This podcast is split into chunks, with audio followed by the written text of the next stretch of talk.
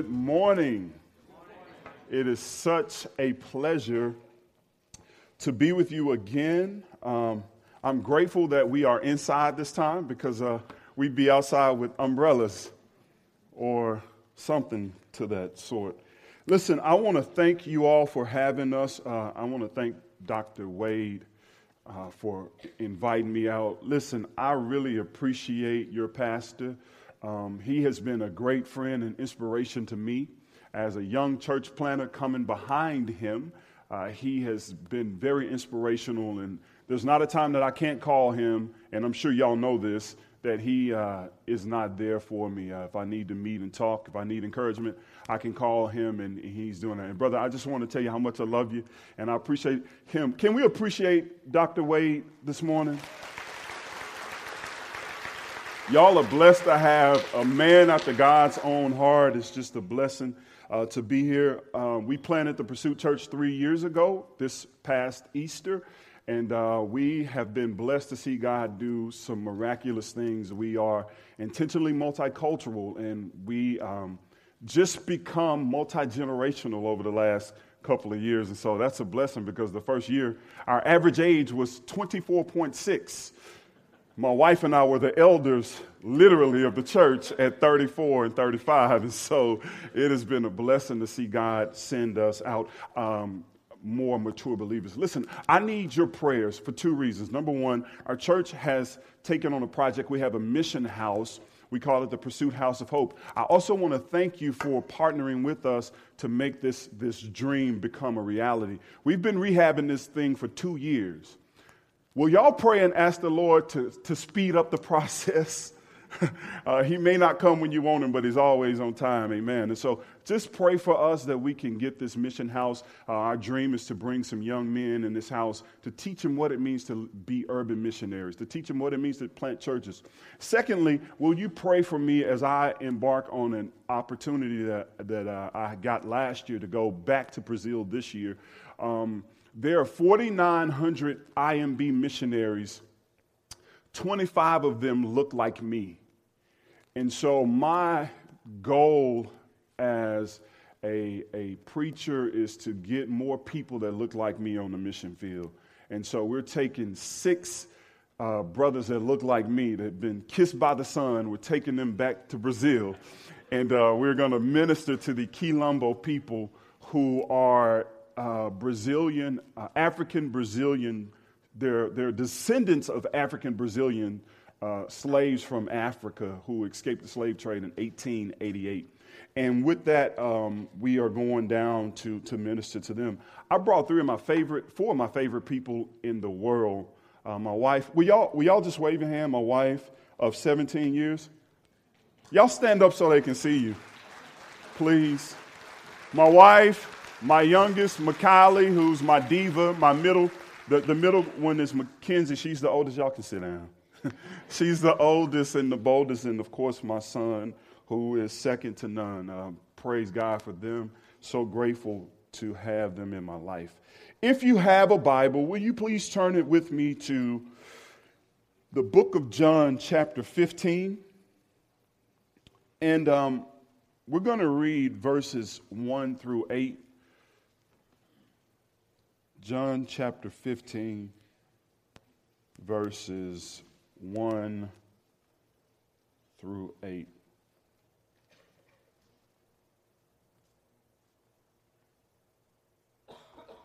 The word reads, I am the true vine, and my Father is the vine dresser. Every branch in me that does not bear fruit, he takes away, and every branch that does bear fruit, he prunes, that it may bear more fruit. Already you are clean because of the word that I have spoken to you. Abide in me, and I in you, as the branch cannot bear fruit by itself unless it abides in the vine. Neither can you unless you abide in me. I am the vine, and you are the branches.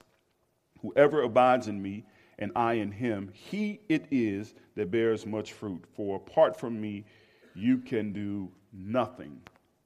If anyone does not abide in me, he is thrown away like a branch and withers, and the branches are gathered, thrown into the fire, and burned.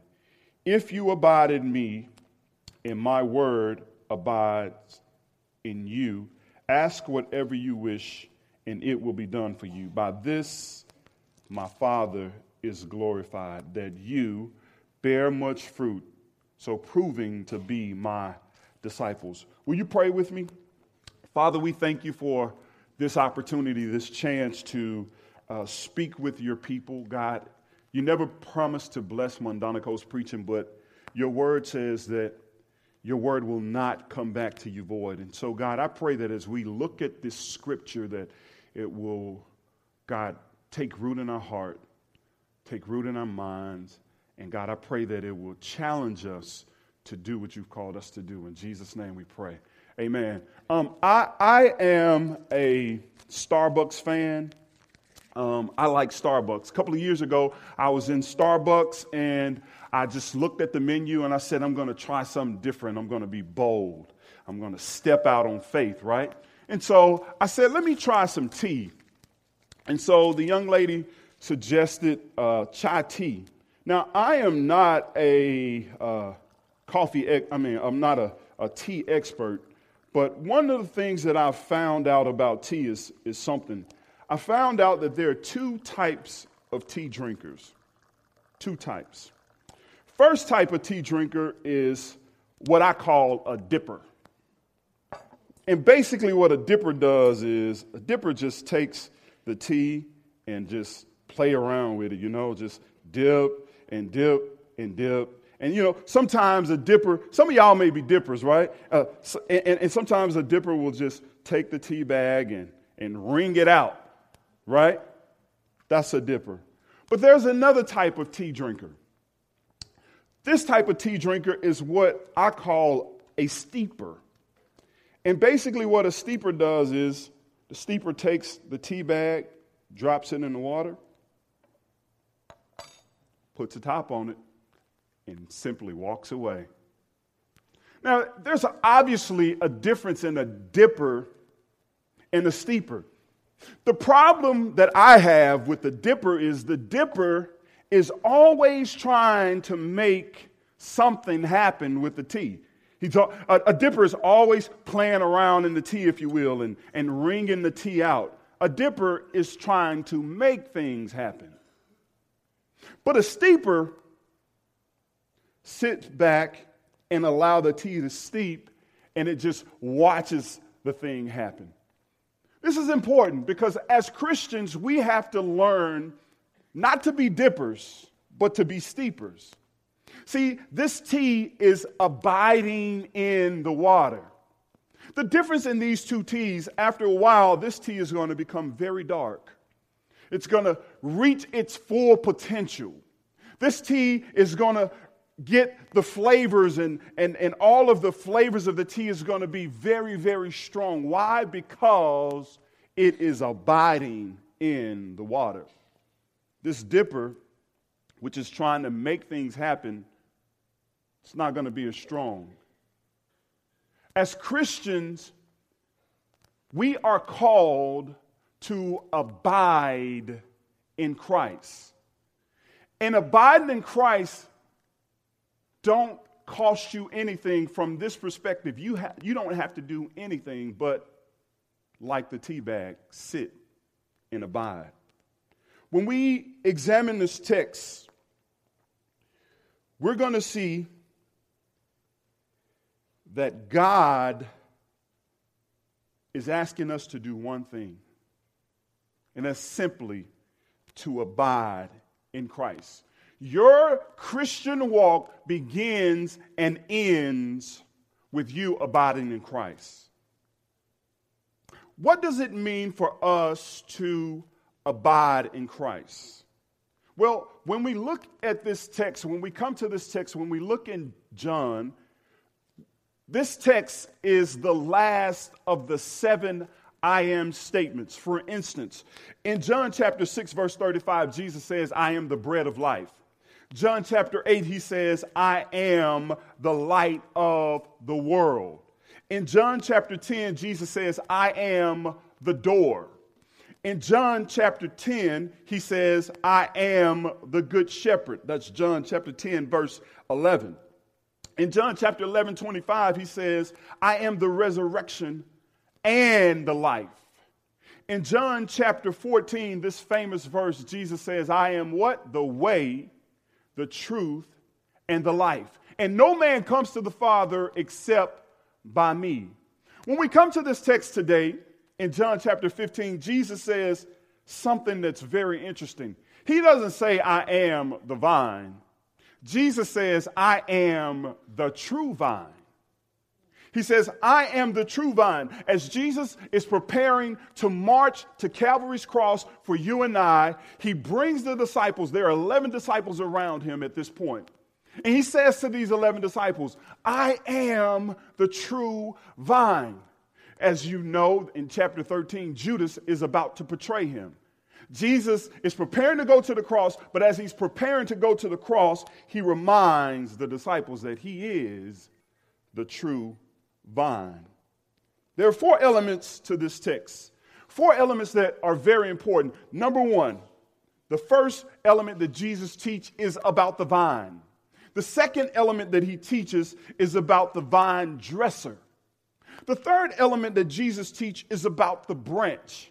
And fourthly, he teaches us about the fruit. If you don't mind, look at chapter 15 again with me at verse 1. Jesus is talking about the vine and the vine dresser. He says this He says, I am the true vine, and my Father is the vine dresser. The first element that we recognize in this text, in verse 1 and verse 2, is that our sovereign God is supreme over everything. How many of you know I'm talking right?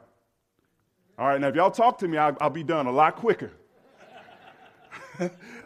so he says, he says, I am the true vine, and my father is the vine dresser. This whole process of the vine dresser or us abiding in the vine or being branches abiding in the vine begins and ends with God the Father and God the Son. Number two, the branch and the fruit. Look at verse 2 with me. Every branch in me that does not bear fruit, he takes away, and every branch that does bear, bear fruit, he prunes that it may bear more fruit. Some are bearing fruit and some are not bearing fruit. The vine dresser does two things in this process. There's two things that the vine dresser does. Number one, he removes branches. And number two, he prunes branches. Jesus says that if you are not abiding, uh, or if you're not bearing fruit, the vine dresser, which is God the Father, will remove you from the vine. But if you're bearing fruit, then the fruit that you are bearing, he will prune you so that you will produce more fruit. Verse 6 tells us what happens to the fruitless branch. It says, If anyone does not abide in me, he is thrown away like a branch that withers, and the branches are gathered, thrown into a fire, and burned. This verse here in verse 6 is connected to verse 2. The branches that are not bearing fruit are immediately cut off and thrown into the fire. We clearly see this in the life of Judah. When you look at the 12 disciples, you see that the 11 are learning about what it means to bear fruit while Judah is Judas is out betraying Jesus. When you look at the disciples that are with him, the 11, and you look at Judas, Judas represents the, the branches that are being cut off and thrown into the fire. The, the 11 disciples represents those that are abiding in Christ. So in verse 1 and 2, Jesus lays his foundation for the source of making it possible for us to bear fruit. He has identified himself and God the Father. He is the vine, and the Father is the vine dresser. So he moves into a natural progression and that natural progression is you and I. Verse 1 and 2 has everything to do with the Father and the Son. But verses 3 through 5, I'm sorry, verses 4 through 5 has all to do with you and I. If you don't mind, look at it with me. We're talking about the branches that are abiding in the vine. Verse 3 Already you are clean because of the words I have spoken to you. Abide in me and I in you, as the branch cannot bear fruit by itself unless it abides in the vine. Neither can you unless you abide in me. I am the vine, you are the branches. Whoever abides in me, he and I in him, he it is that bears much fruit. For apart from me, you can do nothing. If anyone does not abide in me, he's thrown away like a branch that withers, and the branches are gathered and thrown into the fire and burned. Verse 7 If you abide in me and my word abide in you, ask whatever you wish, and it will be done for you. By this my Father is glorified that you bear much fruit, and so prove to be my disciples. How do you prove to be a disciple of Jesus? By bearing fruit. The main idea in verses 1 and 2 again is our sovereign God and his son Jesus, who are doing all the work the next couple of verses, 4, 5, 6, 7, and 8, has all to do with you and I. We are not asked to do any work. All we are asked to do is to abide. In verses 3 through 8, Jesus uses the personal pronoun you 12 times. Now, when Jesus uses a personal pronoun that many times, that tells you and I that he's talking to you and I he means exactly what he is saying. He's repeating this, this phrase about you. You abide. You abide in me. You can do nothing without me.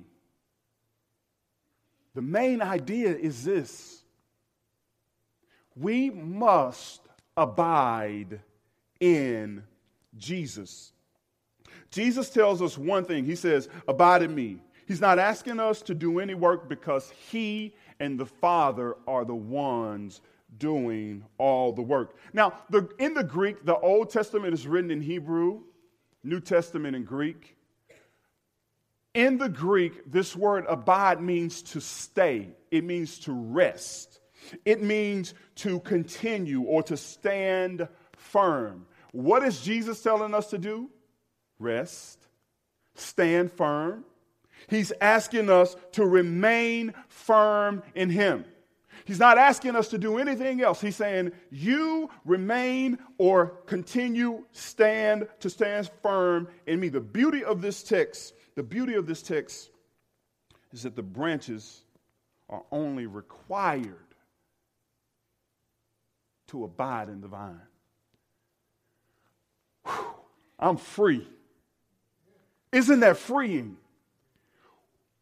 All Jesus is asking us to do is to simply abide. In Jesus' day, um, they would they would prune and, and uh, they would prune uh, vines uh, in several different ways. Uh, sometimes they would they would pinch the tips off of the top to prevent uh, the, the branches from becoming too long and um, sometimes they would pinch the shoots i'm sorry and and and they would pinch the shoots so that the branches would grow slowly. They would cut the branches, the bigger branches, they would cut them off so they wouldn't grow so big and, and hang over. Why did they do this? They did this so that in the next season, that branch would bear good fruit. The purpose of pruning is to maximize a high yielding quality grape. It allows adequate growth for the following season. And in order to maximize a crop's yield, grapevines were trained for a specific system. Grapevines are trained for a specific system. The Father does the first part of the pruning for the believer. He cuts all of the old dead stuff off of us. He does this so that we will maximize the quality, don't miss this, the quality of the fruit that we must bear. This pruning helps to train us to a specific system. When God prunes the believer, He's pruning us to His system. What God's system does for us is it helps us to bear more fruit. Now, When you look at pruning and you look at branches being cut away, in my mind, that's a painful process. I, I, don't know about you, but when I think about something being pinched off or cut off or trimmed back, when I think about that process, I don't see that being a joyful process. How many of you know I'm talking right? What has God used to prune you? What areas in your life has He used to prune you so that in the next season you bear much fruit? For some, could be the loss of a job. For others, there may be a, a loss of a house or a loss of a loved one or a loss of a friend. For me, it was the loss of a business. You know, I was a photographer back in my before I became a full time pastor. I, I, was a photographer. I had a photography company, my wife and I opened years ago. And, and, and this is what people used to say to me. They used to say, Man, you are good. That's, that's what they said. You were supposed to laugh, but I, I guess it wasn't funny because it was a pruning process, right? so, yeah, I, I, I appreciate you not laughing because it was really tough when the Lord closed that door on me. When He shut the door to that business, he was pruning me, and I didn't realize that He was pruning me that I might bear more fruit. And that fruit that I've bared comes in the, in the form of the Pursuit Church Memphis. There, there are people in the church that wouldn't be in the church had God not closed that door for me, had God not pruned me. What am I saying to you? Be encouraged when God is pruning you. Because when He's pruning you, that means He's getting ready to use you. And when he uses you, you will bear much fruit. What does it mean to abide in Christ? I'm glad you want to know. You know, we use all of these terms in church and, and we assume that everybody knows what it means to abide. How does that practically flesh out in our lives? I'm glad you want to know. It means that you are being intentionally about a holistic growth in this new life of Christ. It includes, but not, does not limit spiritual growth, physical growth, mental and intellectual growth. It means that we put a high value on our relationship with the Father. It means that we value our relationship with God so much so that we abide. Abiding in Christ prepares you to bear much fruit. Abiding is the act of your will, it is an act of my will. Your heart so loves God that it's moved to, to, to, to move closer, to get to know Him more intimately. There are three disciplines that I found that will help a Christ follower abide in Christ holistically. There are three, three. There's spiritual discipline, physical discipline, and financial discipline. First, spiritual discipline. Um, this is something that every new believer needs to learn spiritual discipline. One of the things we do in our church is as soon as someone comes to Christ, we teach them not to come to church, but we teach them to wake up in the morning and pray, communicate with the Father. We teach them to study the Bible, listen to the Father. And then we teach them to fast, deny yourself. The only way we can become intimate with God is by pr- through prayer, listening at His Word, or, or reading His Word. And what do you mean by listening to His Word? Well, listen, we live in the 21st century, and there's no excuse for biblical illiteracy. If you have a nice uh, iPhone or whatever those other knockoffs Okay, I'm sorry. Uh, um, yeah, um, those other gadgets, it'll read it to you. And so when we talk about spiritual disciplines, what we're talking about is we're talking about those, those things that move us close to God. In Leviticus, in Leviticus uh, chapter 20, verse 7 and 8, it talks about um, uh, being consecrated. These spiritual disciplines is the base of the Christian life. It cultivates holiness. And let me say this holiness is not a denomination. Come on, somebody. It's a lifestyle, right? Holiness is not a denomination. Look at what Jesus, I mean, look at what the Bible says in Leviticus chapter 20. It says, consecrate, verse 7. Consecrate yourself, therefore, and be what? Holy. For I am the Lord your God. Keep my statutes and do them. I'm the Lord who does what? Sanctifies you. In the Hebrew, consecration and sanctification, they come from the same word. Consecration, um, it, it is translated in, in Hebrew, and sanctification are translated from the same word. Uh, it means, consecration means to devote, it means devoting or setting apart anything to the worship or service of God. Consecration, when you consecrate yourself, you are devoting, you are setting yourself apart for the worship or service of God. Sanctify or sanctification in the Hebrew is the act of making something clean and holy. You know the difference between the two? They both come from the same Hebrew word. The difference is this the difference is who's doing the acting.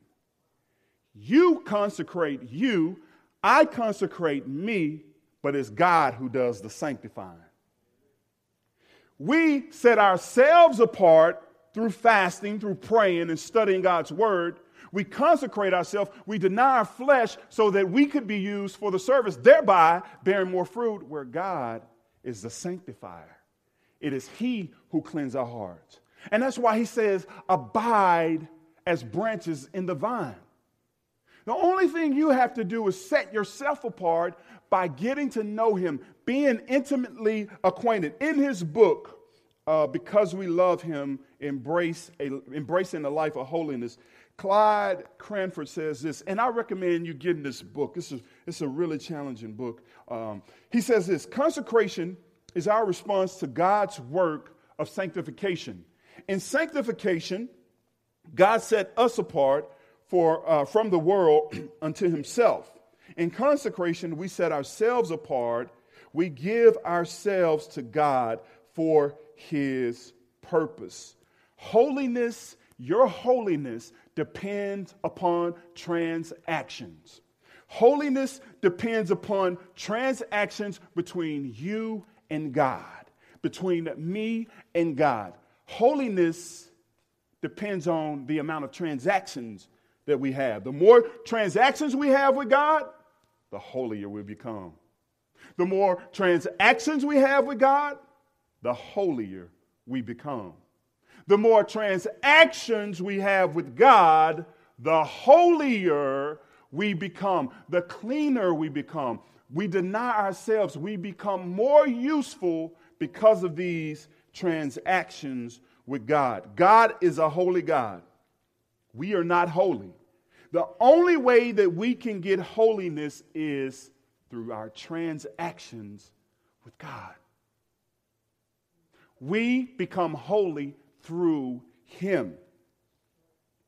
The holiness that is extended through Christ can be ours as long as we are making these transactions. So, I hear somebody, I hear you. How do we make these transactions? I love you guys. You, you, you got good questions. How do, how do we make these transactions? Uh, we talked about prayer. We talked about uh, studying the Bible, Joshua 1 and 8. This book of the law shall not depart from, uh, from your mouth, but you shall meditate there day and night. Uh, so, studying and meditating the word. We talked about fasting. What's another way uh, that, that we, can, we can become holy? Well, studying, fasting, and prayer. Let's look at physical discipline, and I'm going to run right through this. Uh, 1 Timothy chapter 4, verse 8 says, For while the body, for while bodily training is of some value, godliness is of more valuable in every way. Uh, how many of you like to exercise and work out? Raise your hand. Notice my hand did not go up. All right? So, for those of us like me that didn't raise our hand, it is important that we exercise. Uh, the, the CDC, well, I think the American Exercise Association, somebody uh, I was reading, only say that um, a, an adult needs 2.5 hours of exercise a week. And so here, here's why physical exercise helps you abide in Christ. The more physically fit you are, the more, uh, the more you are able to be used by God, the more energy you got. So when He asks you to go on a mission trip, when He asks you to go talk to your neighbors, you have the energy to do it. Amen, somebody. And finally, financial discipline. This is, this is important. Um, years ago, um, there was a point in my life that I was financially debt free. I enjoyed debt freedom. Listen, I could no, I didn't have to window shop. I could go to the mall, and if I wanted to buy something, I could do it. I wasn't worried about bills. I wasn't worried about eating anything. Uh, I could buy what I wanted. Then I turned 18. and I went and financed the car. My mom put me out. See, some of the kids think that when, you know, like I used to, I was financially free. I had, you know, I, I, was debt free. I could go and cut the light on and voila, the lights would turn on. And I could go to the refrigerator and, and food would be there. But when I began to lose that financial freedom, it was cut the light on and pray. Lord, let it come on. It's, there's nothing in the refrigerator, so I guess I'll fast. Financial, our, the, the, way we steward our finances, being um, disciplined in our finances helps us. And here's how it helps us money, your debt determines how much money you need. How much money you need determines how much time you have. How much time you have determines how much you can actually do for the kingdom. I thought y'all would shout on that one, but let me try it again. The amount of debt you have determines the amount of money you need. The amount of money you need determines how much time you have. The amount of time you have determines how much you can actually impact the kingdom by being urban missionaries or um, just everyday missionaries. In America, it is a shame the type of debt that we are in. If we, and, and here's what I found with discipleship the reason that people are not able to make disciples and if you've ever been in a discipleship relationship with anyone, and what I'm talking about is one on one, where you're spending time with a, a guy or a girl, uh, the, the, biggest, the biggest enemy is time. And the reason the enemy is time is because people got to trade time for dollars to get out of debt. Amen, somebody. Now, that's not for everybody. That don't mean everybody is, is in debt or working is, is an issue. But what I am saying is if our motives are not right, and our financial um, disciplines are not right, then it would, it would hinder our time in abiding Christ. And here's, here's, here's, here's what I mean. So you got to, uh, when you wake up, you're going to pray, you're going to you're gonna read your Bible. And, and, and I know somebody, don't raise your hand, but you've probably been there. You got re- you to read your Bible and you're going to pray this morning, right? So you get up early, and then all of the things that you got to do that day start running through your head. Okay, I'm the only one that's done that. Sorry. Okay. But yeah, it happens. So everything that I got to do is running through my head, and I'm trying to figure out how to do this. So it is important that we not only be spiritually disciplined, physically disciplined, and financially disciplined.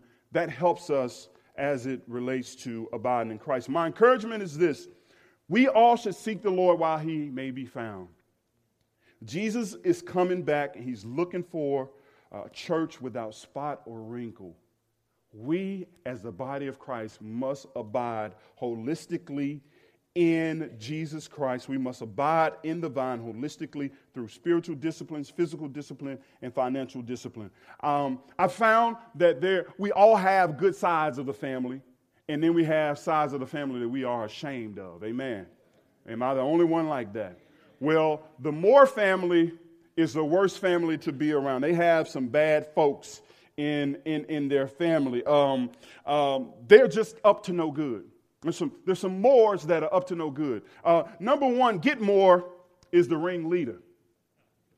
His brother Want More is a close second.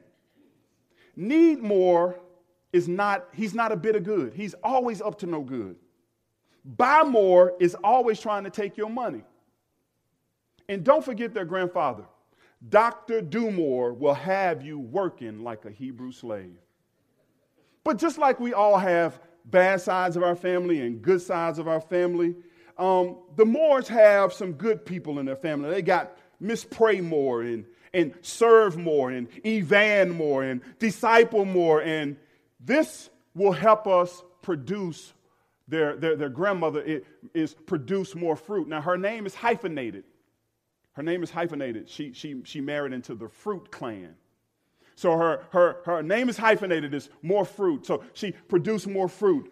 Uh, this side of the Moore family will help you to abide in Christ. I once heard a man explain uh, that when you abide in Christ, he, he, he explained that he heard this from a preacher who heard it from a preacher and so now you're about to hear it from a preacher. So when you share it, um, it'll make you seem like you're really smart, you know, and like you really came up with this. But you don't have to tell people you, you didn't come up with it. But I'm telling you, I didn't, th- this is not mine, okay? I'm just going to be honest. But he says this what gives life and provides the needed nutrients to the vine, and I'm closing, starts from the stock and work its way to the branches. What does that is the sap. A branch receives sap, or all branches that are receiving sap will have life and it will bear much fruit. As it travels through the branches, it gives the branches the nutrients that cause them to bear fruit. When the sap comes to a branch and that branch has opened up and allows the sap to move through it, if the sap comes to a branch that will not open up to it, that branch will not bear fruit. So when the vine dresser comes along, he cuts the fruitless branch. As a disciple of Christ, as disciples, we must open the door of our lives and our heart to allow the free flowing sap of the Holy Spirit to rule our lives. He will lead you and guide you. He will cause you to bear fruit as long as you stay open to Him how full of sap are uh, the, the opening up to Christ, opening up to the Holy Spirit will fill you with sap. The Holy Spirit is the sap that fills the believer.